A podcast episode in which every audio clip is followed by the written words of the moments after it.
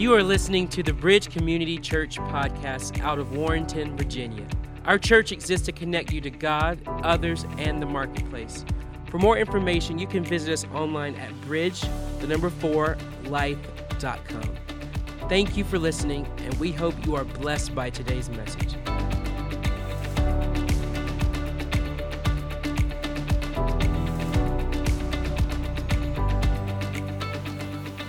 Today, we're continuing on in the story, the Gospel of Matthew, about renewing hope and purpose.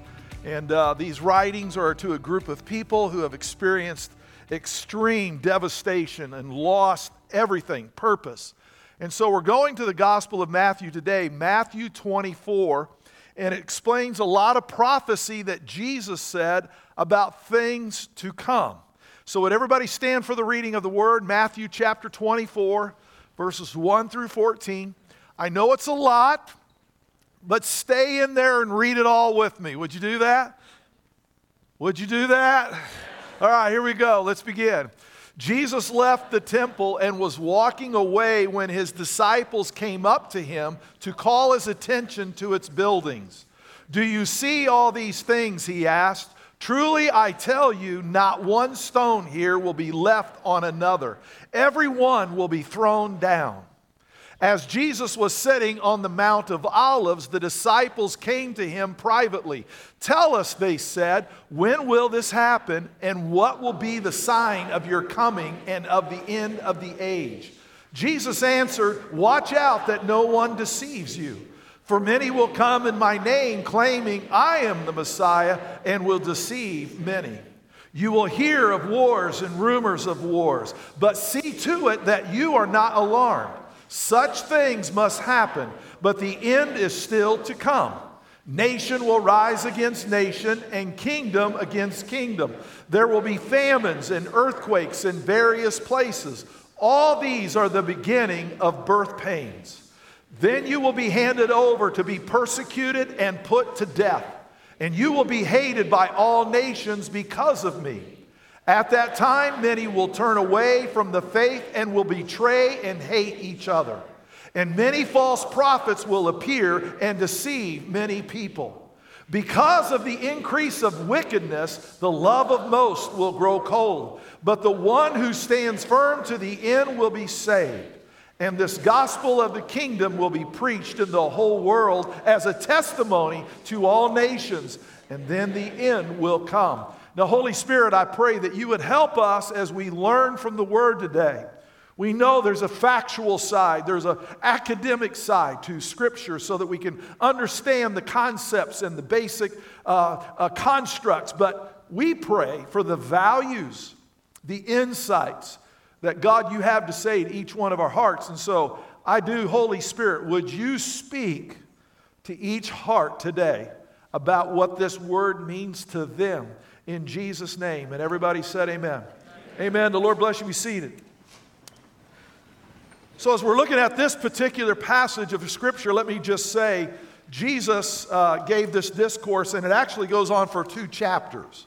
And we're just talking about 14 verses. There's no way I could cover uh, two chapters in one sermon. I mean, I could cover two chapters in one but it's the fact that you probably could not endure me covering two chapters, okay? So I cut it down to 14 verses. But so this is by no means the complete, you know, all in, here's the understanding. We're just addressing a, a portion of this.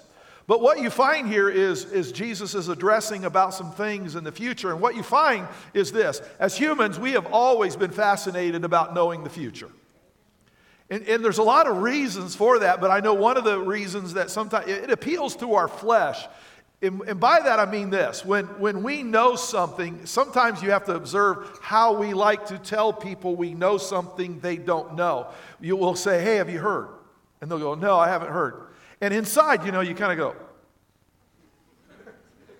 it, it's, it's, uh, listen, it's empowering to know something that other people don't know and you get to tell. And so part of this is, is learning how to manage what you know that other people don't know. Now you know where integrity comes in. Because if you're not careful, that kind of, of basis of knowing something that somebody else doesn't know, it can puff you up, it can make you feel a certain way. And I'm just saying, character is the thing that ropes it back in and goes, You don't want to go there. It's fine to share information with other people that they don't know, but you better be careful about the story you're telling yourself about you. And so there's, there is a fascination with knowing, because we like to know well, do I need to get prepared? Is there anything that I can, you know, be doing in advance? Is there stuff that I need to know? And we love that. And so here's what we have. The disciples were no different when it came to a desire to know the future. That's what this whole text is about. That's what, that's what launched it. It says here that Jesus left the temple and was waiting, uh, was walking away with his disciples when, and came to him and called his attention to its buildings. Now, the reason they were po- pointing to the building is this. My wife and I have had the opportunity to be in Israel a couple times. And you can go to the Temple Mount, and they've been able to excavate some of the lower portions of the original temple. You can see the walls, you can see some of the foundation. And most people can't appreciate that in a photo until you're standing there. And what you see is, you know, most of us think, you know, the temple got built with these blocks of stone about yay big, about this tall, about that thick, you know, and then people, and that's the foundation and some of the lower parts of the wall of that temple were incredible. One stone would weigh 40 tons. It is literally from this end of the platform to that end of the platform. It is two feet deep, it is two feet high and they have stacked these 40 ton things on top of one another to create this temple. And hear, hear this we, we, know how, we, we know how to move 40 ton stones, we just don't know how they did it. Okay? I mean, it's just mind boggling. And so the idea was to, in, in the Jewish mind, was to build a temple that was literally indestructible. And so that's why they were pointing at this thing. There was literally nothing like it in the world, something so secure, so solid. And because they were aware of earthquakes in their world, and so they were of the mindset, let's make this thing so, because we don't ever want it to collapse. So that's why they use these massive stones. So this is what the disciples are pointing to, okay? Because it's just incredible. A work, a, work, a, a feat of, of historical proportion. And Jesus says this Do you see all these? He asked, Truly, I tell you, not one here will be left on another, everyone will be thrown down. Well, that was actually an incoherent statement to the disciples. Because the idea was even if Jerusalem gets conquered, we want the temple to be of such a magnitude that any invading army who captured Jerusalem would say, It is unwise use of our human capital to invest trying to knock this thing over. We're just better off to leave it alone and reoccupy it. So the, the, Jewish people were basically removing the temple as an object that could be destroyed. Even if Jerusalem got conquered, it would not make sense for the conquering army to devote such massive resources to destroy it. It would just be, and by the way, we, we see some of that by the excavations that when they got on down, they just went, yeah, let's just cover up the foundation. okay? But they did knock, and it was the, the, um, the amount of effort and, and time that that took must have been incredible. So when Jesus said that, you can understand the disciples went, There's no army in their right mind that would devote the resources to knocking this in. It would, why would they do that? Here's what they do is Jesus was sitting on the Mount of Olives. So now they're across the valley. They've left the city, and now they're on the Mount of Olives, okay? The disciples come to him privately. So this is apart from the crowd because the disciples want to be empowered so that they can have information that the crowd does not have. They come to the tell us, they said, when will, will all this happen? And what will be the sign of your coming and of the end of the age? So they're aware that this is stuff that is preceding, and they want to, they, you know, they want the inside track. And Jesus actually goes in a totally different direction on them. They don't see it coming. It's, they did not, and the next two chapters is the answer. How many have ever asked for a brief answer and gotten a chapter from somebody. And as they're talking, you know, you're just kind of going, yeah, I was just supposed to be like maybe two sentences here. And uh, sounds like you're in a doctoral thesis going on right here. You're going on and on. Please tell me this is not chapter one that you're giving to me right now. Yeah, it, and, and Jesus just, he saw an opportunity, and this went really long, a long discourse. So you have all of chapter 24 and all of chapter 25. I'm just knocking out the first 14 verses here today. So please don't walk away and think this is the end all to this text. There's more. I'm just not, time doesn't allow me to cover everything. So, So, looking at this, so the reason Jesus gives a response is this the purpose of his teaching here was to provide comfort, hope, and encouragement. Matthew records this to those who are the, uh, the, lit, or the are receiving his gospel. He's showing that this is not designed to scare you. It's not designed to put you in a tailspin and oh my gosh, we better go hurry up and purchase our bunker and get ready and have food and you know be ready. That's that's not even where this is going. What he's trying to show Matthew to his readers is this. They have just come through the, the tragedies of 64 AD, where the political capital was burned down to the ground, Rome. In 70 AD, which is really close to the time that this gospel was finished, that, that Jerusalem has been leveled, the temple has been leveled, a million Jews have been killed, and the rest are scattered everywhere. And they don't know it, but there's another tragedy on the horizon, 70 AD.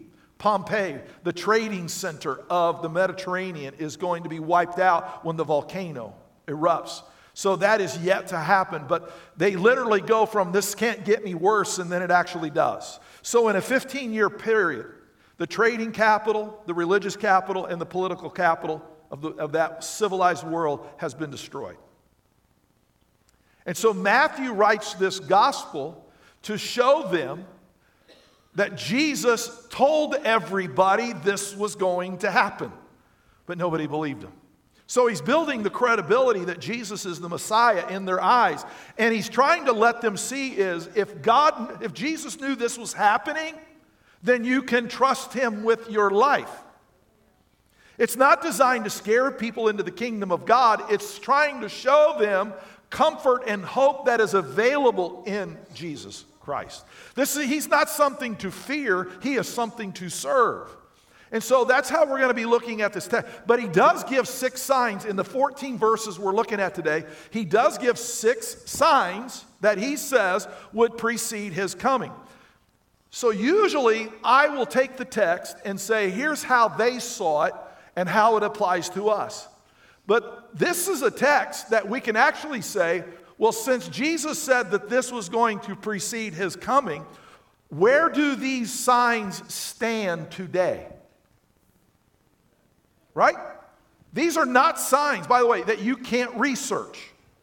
They're easy. You can find out what's going on. And so today, I'm not only going to give you the evidence, I'll, I'll, provide the sourcing so that you know where I got these sources. Because, you know, when I don't provide sourcing, People who watch me online send me emails, and then I'm answering emails through the week about that because they say, Where did you get that answer? Where was the sourcing? Where? And you know, I go, Look, I'm not in college anymore. That's all right. I'm, I'm, I'm, glad to provide the sourcing of where I get stuff. I'm not going to say, I know that it's, you know, you can ab- sometimes parachute statistics in, and, and then when you go research actually where it came from, you find out it's been morphed over a period of time. So I'm just telling you, these are reputable institutes that do research and such, and here are the numbers. I'll let you decide on where things stand. I'm not here to give a timeline on anything. I'm just saying, if Jesus said this was going to be happening, where do we stand today based on the evidence of what he said? He said this, now let's look at the evidence. Everybody good? So it's a different message. So, number one, you got to read it with me. You're to like sign number one. I want you to read everything with me. So, ever, come on, let's begin. Sign number one there will be widespread deception due to an increase in false Christ. Jesus answered, Watch out that no one deceives you. For many will come in my name, claiming, I am the Messiah, and will deceive many. Now, over the course of time, at least in our nation, we have watched people who have have purported that they were the Messiah, and we've read about these cults and things like that, and people who are taking people and they go off into various places of the U.S. and remote places, or even sometimes outside of our country. And at first they said, you know, they were a servant of God, but somewhere in there they morphed and they started proclaiming themselves the Messiah. It's common knowledge that these groups have existed. And let me just say, that's easy. You know, when somebody says, I am the Messiah. How many know it's real easy to throw a flag up and go, well, I better get away from there? But let me tell you the other way that people say they're Messiah. They don't say it, but they act the part. They'll say this I know what this says, but God has revealed to me that there is a new way to read this. I know what the Bible teaches, they say, but I spent time with the Lord and He has revealed new interpretations to me. They call it woke theology. I know what the Bible says, but God, listen, I know the reasoning, I know how they say it. I know that those were commandments that God gave to those people. But you have to understand that's because they were uneducated. But we are now the most educated populace that has ever been on planet Earth. Because we're educated and we know better, we don't have to have those absolutes anymore. Did you hear how I said it? And I'm saying just the opposite. Hey, I've been in the educational institutions. Thursday, I taught at the seminary for much of the afternoon. And I'm here to tell you, based on what I've seen in education, we need more absolutes than ever before. Don't tell me my education. Listen, you know, like I've said this last week, I'm not anti educational, man. I've done the whole undergrad, master's, doctorate. I get it. But I'm telling you, with what I know, I see all the more reasons we need the absolutes. Not because I'm so informed now, I don't need such definitive lines. Wrong. That, my friend, is called deception when you don't think the lines apply to you. So let me tell you, I, I wrote this last night. Deception promises things denied to you that you feel you deserve.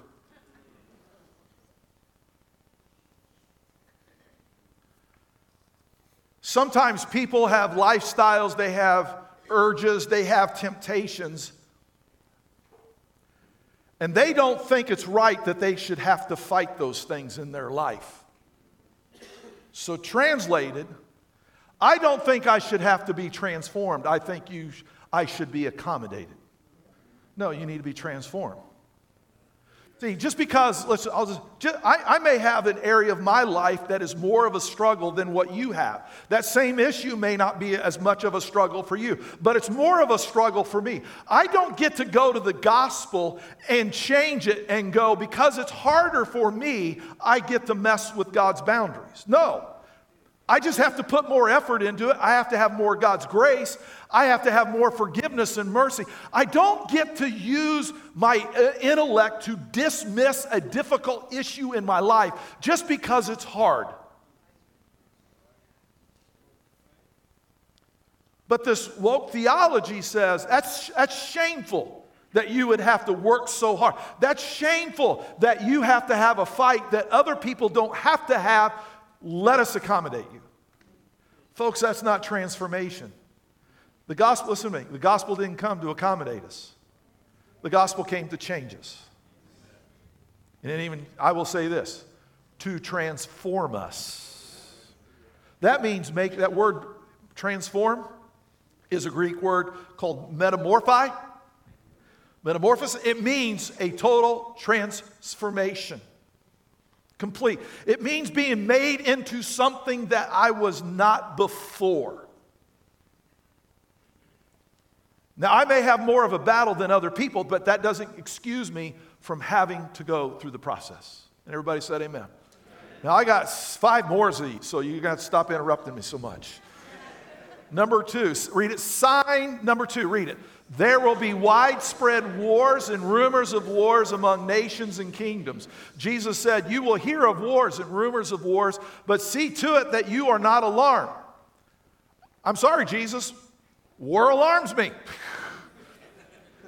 Such things must happen. Have you ever want God, I wish there were promises you didn't make. I would like for that to say there's a possibility. He is very definitive. Such things must happen. But the end is still to come. Nation will rise against nation and kingdom against kingdom. Well, of course, we know that human history has been full of conflicts. Every conflict has, and even when it got resolved, served as a basis for the next conflict. The question is out of the 190 nations or so out there, how many are in conflict today? And if you would go to the Geneva Academy, they tell you today, currently there are 110 armed conflicts in the world. You say, I didn't know that. I know. There's not enough news time to cover them all. And it's not necessarily always nation against nation, sometimes it's tribe against tribe. So sometimes within a nation, while the nation may not be at war, because you understand, not everybody is structured like the United States. Some nations are made up of tribes. So the nation may not be at war, but they might have two tribes in their nation going at it. And it, notice I said it's not conflict, it's armed conflict. The conflict has reached a point, they are grabbing guns and weapons and they are going after one another. There are 110 conflicts as we speak today happening around the world. Armed conflict, people who have willingly said, I am picking up arms and I'm going after the other side. There's not enough news time. You can't, you can't cover 110 conflicts in a 24 hour news cycle. It's impossible. You can't get human capital on site to report on every story. You would just say, I'm tired. I don't know, if they started reporting on 110 conflicts, I'd turn it off. I just would go, look, I, don't, I, I just don't need to hear about all that much conflict. But that tells us something there. The degree to which it has accelerated that we can't even report on all of it. Wow. Maybe Jesus was right. He said, um, You're going to hear of wars and rumors of wars. And what I don't like is, he says, but the end is still. You know, in the middle of those types of conflicts, you go, Well, this has got to be the end. And Jesus says, Well, actually, no, it's not. Oh, great, you're telling me it's going to get worse. Yeah, it's going to get worse. And we come to sign number three. Read it out loud. There will be widespread famines and earthquakes. There will be famines and earthquakes in various places. All these are the beginning of birth pains. Oh, great. Notice he said the beginning. He didn't say the end. He said this is the beginning of the birth pains. You're like, wow. So what you're telling me is, is this is an introduction to greater pain. I'll wait for the amens to die down. You see, sometimes you read the Bible and you go, yeah, I wish you wouldn't have promised that, God. I mean, I would like for you to say this might be the possibility of birth pains, but you can pray it away. It doesn't even say this is subject to prayer. God's not even asking my input. This is going to happen. So I had, I had to make a decision based on the time of the message allotted to me, okay, whether I was going to cover the famines and the earthquakes. So I just did the earthquake segment, okay, because there's a lot of research that you get the, you just get the outcome. So what is, what is the earthquake status? So we can't go back uh, a thousand years because there was no way to record worldwide uh, earthquakes a thousand years ago. So, is there a trend? Is there an uptick from our ability, what we know? And if you go to the USGS, which is Geological Survey.gov, if it's from the government, you can trust it. As everybody who works for the government here laughs. All right, anyway. So here's what, here's what happened in the year 2000 worldwide. Now, earthquakes go, they get measured by 1 to 1.9, 2 to 2.9. So I'm leaving off the bottom half, okay? I'm going to the stuff that makes like significant impact. Like things get damaged, people get injured, people die, okay? And that starts around the 5, okay? That's when it starts like, hey, this is serious, okay? So from 5 to 5.9, there were 1,344 earthquakes worldwide. There, from 6 to 6.9, there was 146. From 7 to 7.9, there were 14. And that's where now we got some serious damage.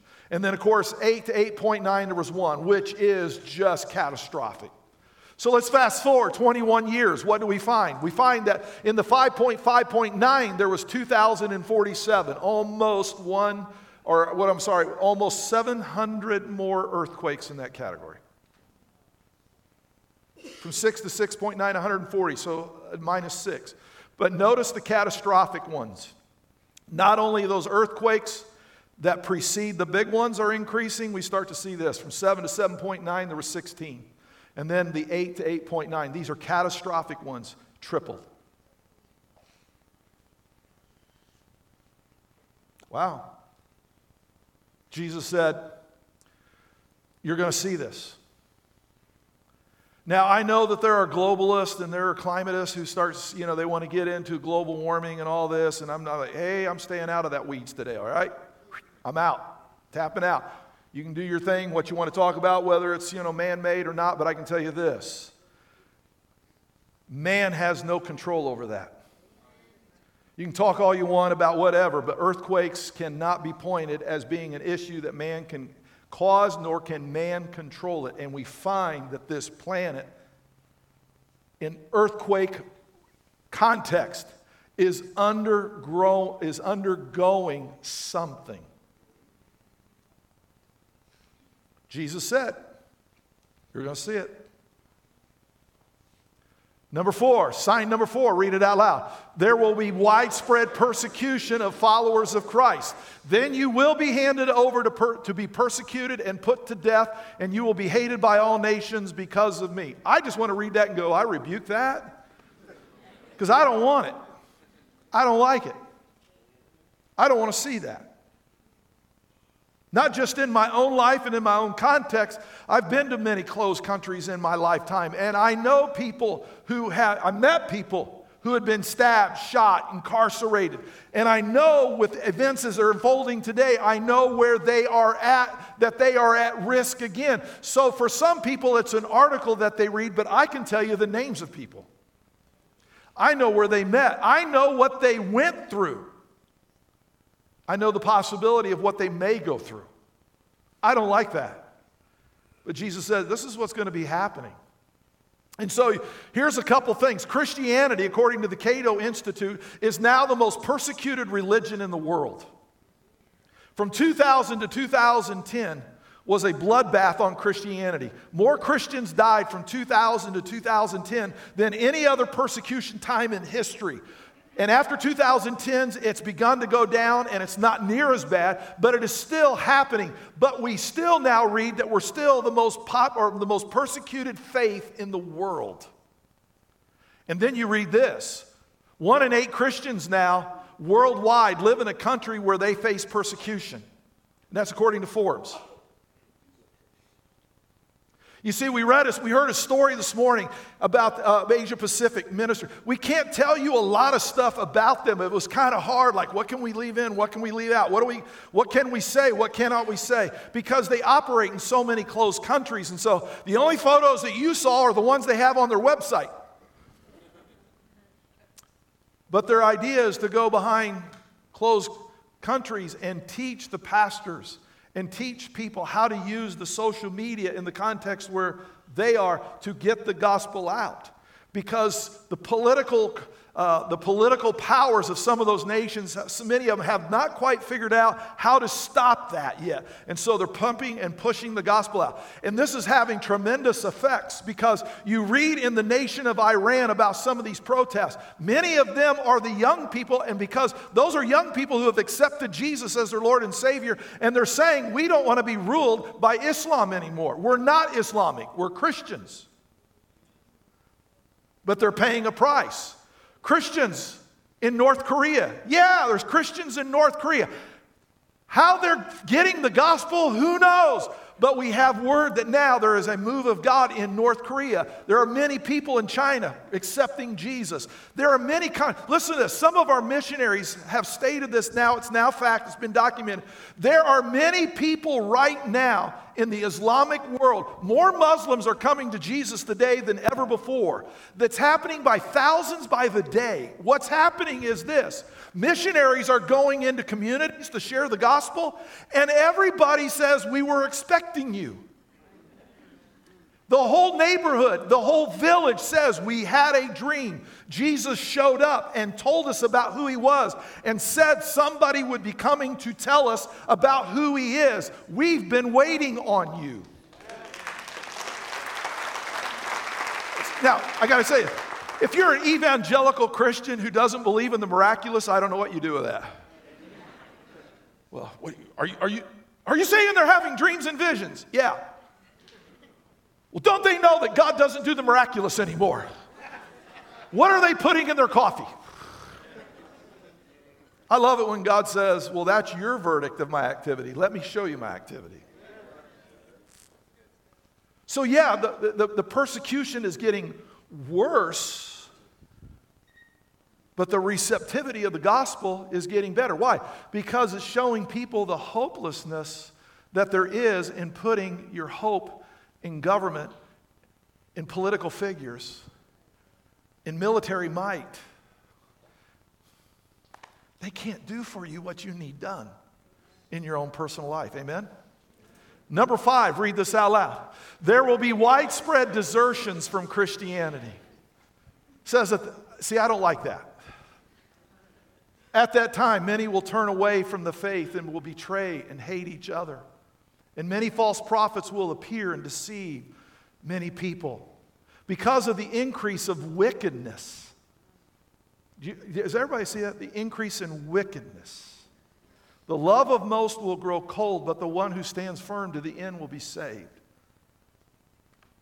So here's what's happening in America 15 million Americans have left Christianity in the past 10 years. That's according to American Belief Study.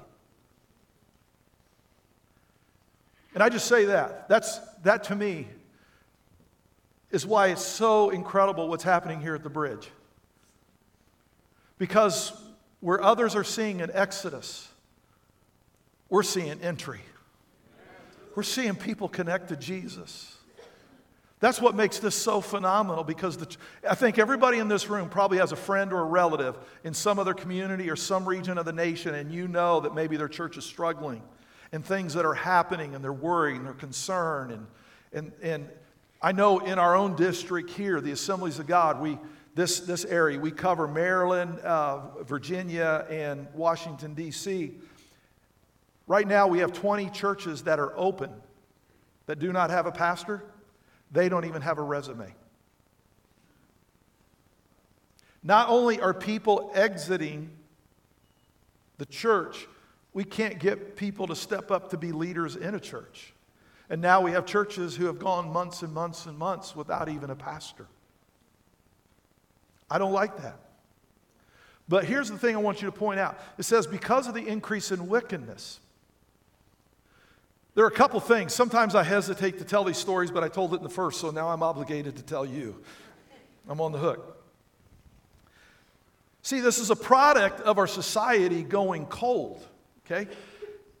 Some of the things that, some of the things that happen in society are more re- revelatory than other things. So, just, uh, just uh, uh, back in, in January, they finally passed a law in Congress at the federal level that said if, a, if there is an abortion, but the child survives, the medical team is now obligated to provide life saving care to that child. Now, first of all, I'm not for abortion, okay? But they're saying, but if for some reason that child survived an abortion and came out and the child is now living and breathing, the medical profession is now responsible to provide life saving care to that child. Over 200 congressmen and women voted against that. It only passed by 10 votes. Now, listen to this. I don't care where you stand on the issue, but just listen to me. They were saying medical people, medical professionals, are to stand in the room while a child fights for its life, and they are to stand there and watch it die. They voted for that. It doesn't get any colder. Especially since you want somebody else to do the dirty work. You're just going to cast the vote and stand back and let somebody else go through the trauma of letting that unfold in front of them. Thank God it didn't. Thank God the bill passed, but only by 10. That's a symptom of how cold society has gone. And then just this past week, They passed the Parents' Bills of Right, which is real simple. Basically, as parents, you're supposed to know what your kid's being taught in a school. Now, I just call that parenting 101, right? I'm the parent. I have a right to know what you're teaching my child, okay? Over 200 congressmen and women voted against that. They don't think parents have a right to know what their child is being taught. It's state protected. It doesn't get any colder than that. Now, let me say here at the bridge, we are very glad to provide you with a textbook of what we teach your child. We're glad. We understand that some of what we teach is not always receptive, and we're glad to have that conversation, and we're glad to help you understand why we take the approach. But the curriculum and the textbook that we use here is not a secret. In fact, we would really encourage you as a parent to read it along with your child. And if I could, I would give you homework assignments so that you came on Sunday more prepared for what I'm about to speak, but I know where the lines are. homework is for the kids, not the parents. But I'm just, it's just, those are two recent events in the last three months. If you don't think the coldness of culture is affecting people, wow. Yeah, as a pastor, my flags go up because I know that those kinds of things are not the end all. That's a momentum that you do not want to continue because you don't want to know where those momentums will take you. All right, last point, maybe. Sign number six, read it out loud. There will be widespread preaching of the gospel to all nations. In spite of all this bad stuff, it's going to make, that stuff is going to make people hungry for the gospel. And this gospel of the kingdom will be preached in the whole world as a testimony to all nations, and then the end will come.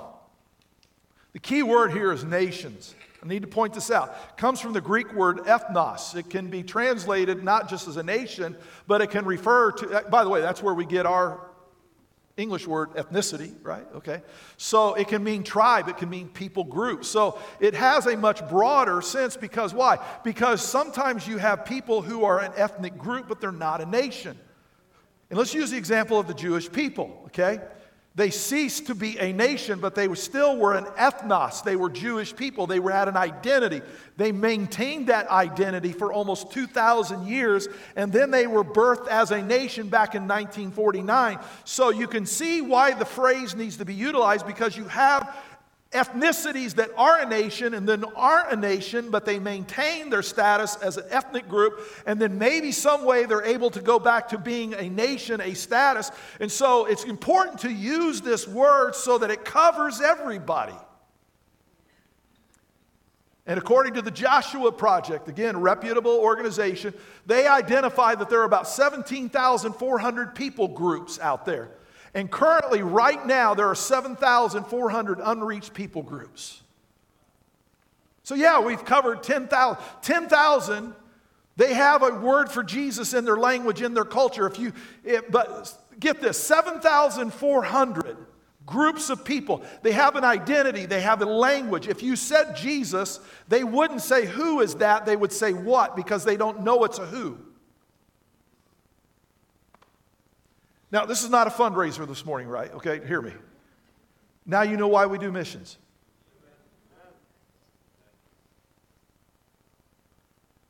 We are the haves who need to get it to the have nots. It's our obligation, it's our responsibility. If we can't personally go ourselves, then we should help people who are willing to go. That's part of the kingdom, that's what we do.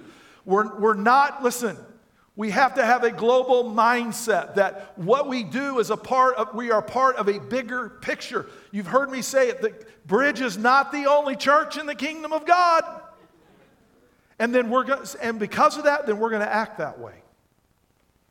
We're going to help other contexts. We're going to do what we can within, our, within, within reason, okay? Yes, our first calling is to take care of our Jerusalem here, yes. But that doesn't get us off the hook from going to Samaria. I was expecting a better amen. The gospel will be preached. I don't know when Jesus is coming. Can I tell you, do you know Jesus doesn't even know when he's coming? It says he's waiting on the Father to tell him. So, anybody that says they think they know when Jesus is coming, I'm going, man, you are so full of yourself and you are off. Jesus doesn't even know when he's coming. Are you telling me the Father skipped his own son and talked to you? Are you kidding me? Wow. Don't we have a positive image of ourselves? I don't know when Jesus is coming, and I'm not interested in trying to do the clock. But I'll tell you this scriptures we read this morning, Jesus said those 2,000. Did you realize in 2030, 2031, what we read this morning will be 2,000 years old? And it's happening just as he said. And I will wrap it up with this. If he can look 2,000 years into the future and see that this would be happening, he can see into your life and say, if you will accept me as your Lord and Savior, I can see what will happen in your life. You can't see it, but I can. But it all begins today with you trusting Him. He sees your life, He sees what you're capable of, He sees what can happen. He knows the change that is possible. He knows the transformation is available to you. Yeah, there might be some hard times, there might be some work that you have to put into it. All right, that doesn't give you off the hook from doing the work. But Jesus says, You put in the work, I'll help you. I'll come alongside you and I'll change you. And everybody said, Amen. Come on, let's stand to our feet as we wrap up the service today. Can we just lift our hands and praise Him for being a God who's got our future? Man, if He knew this 2,000 years ago, what does He know about our today and our tomorrows? Come on, man, let's give Him praise right now.